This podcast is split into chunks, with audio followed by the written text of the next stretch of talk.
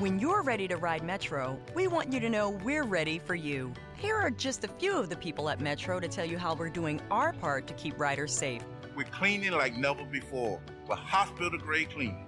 You'll find hand sanitizer stations all over the Metro. No mask, no Metro. Need one? We have a few extras. At Metro, we're doing our part to keep the D C area moving. Find out more at WMATA.com slash doing our part.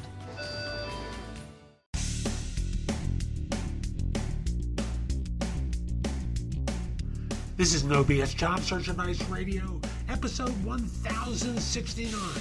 I'm your host, Jeff Altman, the Big Game Hunter, and welcome. Today's show is a follow-up to yesterday's, where I asked or I answered someone's question about why companies won't hire someone who's been out of work for a while. And today's show answers a follow-up question that someone asked me, so what do you do about it? Hope you find this helpful. Please give the show five stars on iTunes or Stitcher. It helps other people find it. And if we are connected on LinkedIn, send a connection request to me at linkedin.com forward slash IN forward slash the big game hunter. Hope you have a spectacular week. And now let's get going. But someone responded with a great question. And the question was, okay, fine. So what do I do? And it was a great question to ask, and I want to address that in this video. And I want to say the answer is going to be different, a little bit different, based upon whether you're inexperienced or relatively junior in your professional circles or more experienced, whether you're white collar or no collar. Um, I'm not sure there's much in the way of blue collar these days. Actually, let me, let me address blue collar in the course of this video. If you're less experienced, you basically have to go out there and talk to people in different sectors. You have to get in touch with temp agencies. Understand what the skills are that are being sought, and if necessary, go back to school in order to learn those skills. If you're more experienced, if you're white collar, you know, you may have to get on a plane and go somewhere to do the kind of work that you do. And I know that's not ideal, but if necessary, you do it. You know, temp agencies slash consulting firms are an option for you if your skills are marketable in other parts of the country. So even if you've been out of work for a while, there's a way that your resume can address uh, the fact that you have the gap. And you can, if you've done this legitimately, put the word consultant in there. Even though it's not a full-time job, you can indicate you've done consulting and talk about the kind of work that you've done as a consultant.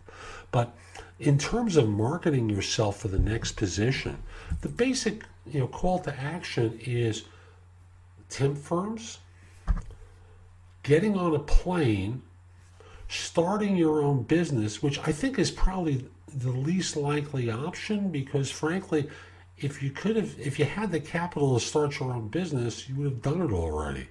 Uh, you may not think that way, but certainly now, if you've been out of work for a while, I suspect you've run through savings pretty quickly. But I would say, get to a temp agency in your area that places people in the kind of jobs that you do. Talk with them about not just simply what jobs they have open now, but what they look for in a background for their clients. You know, get a human being really to talk with who has some experience, who can adopt you. And then from there, be flexible to what they want you to do. Don't just simply say, and I'll use a New York example, I'll only work in Midtown Manhattan, or uh, I'll only drive fifteen minutes from my home. Thanks. You know, you're not going to find work. You're setting down barriers that will make it much more difficult for you. You need to start developing flexibility. Now, here's the other part. And this is the part, again, job hunters don't want to hear, but it's necessary to say. The probability is, in, from your previous work, you weren't as good as you think you were. So you need to get better at that, which may require that you start taking classes or practice, which may mean volunteering at an organization to re-energize your skills and get better at them. Another thing that you don't want to hear is that you probably don't interview particularly well, and you need to get better at that part. Now, I'll quickly say job search coaching H Q dot com has great content that'll help you with interviewing. And if you have questions, you can ask me questions, commercial aside. But fundamental, fundamentally, you need to get better at your skills. You need to get better at interviewing because those are completely different skill sets. The skills needed to find a job are different than those needed to do a job. So you need to get stronger at those, and that requires practice and effort, and not just simply watching Netflix or being on your phone all day. You need to, uh, to treat finding a job, well, like a sports team does preparing for Sunday if they're a football team, or preparing for uh, a tennis match. Uh, or you know whatever the athletic endeavor is. These te- the players don't just simply run around pointlessly. They practice plays. Well, you have to practice the plays of interviewing. You need to practice the plays of job hunting in order to get results. And you know, athletes make millions of dollars doing this, and you're expecting to get the same results putting in no effort. So your effort has to get higher in everything that you're doing, both in terms of your craft, your work, and that's white collar, blue collar, no collar, whatever form it is, you're going to have to get stronger there. And if that means giving away your talent for a while in order to, to practice your skills, you do that. You practice interviewing so that you get better at that. Have people ask you questions, give you feedback on how it sounds. You know, and, and my dilemma about that is most of the people that you might ask for advice about that aren't the best to really, you know, give you that advice. But if you can't afford a coach, then you work with what you got. Maybe uh, the local unemployment office will have someone there who will take mercy upon you and give you that kind of support. But you need to practice interviewing. You need to practice your craft. You need to understand how what you do fits into your market area, and you need to become more flexible. This is effort. And I know in our modern times, people don't want to expend effort. But you've been sitting home for a while. I'm not going to judge how long it is, but, and you've been unsuccessful doing what you're doing. You got to learn to do it differently and get feedback on how you're performing in order to be more effective.